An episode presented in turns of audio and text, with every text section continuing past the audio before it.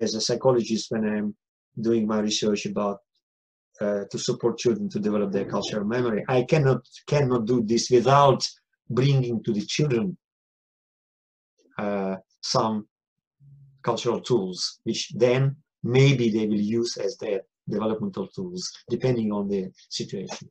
So, okay. And you see how important this is for teachers.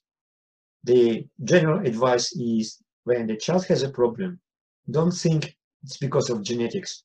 Don't think it's because of brain disorder. Think about maybe the child was not supported when he was at the second stage. Mm. Maybe the child was not good in moving through this third stage.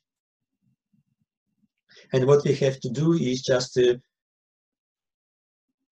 take the child, put the child into special, specially created situation, might be play, game, competition, whatever, and to introduce these tools he probably or she probably doesn't have. And then having these internal tools, the child will come back to the class being equipped with the tools. And the new task will be much easier for the child to understand or to remember.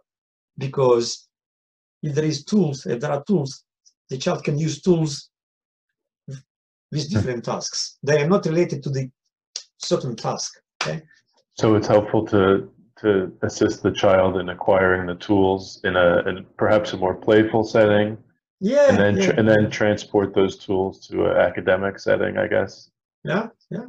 But the child has a, has tools here, so hmm. that the child much much better understands the new information, because the tools work.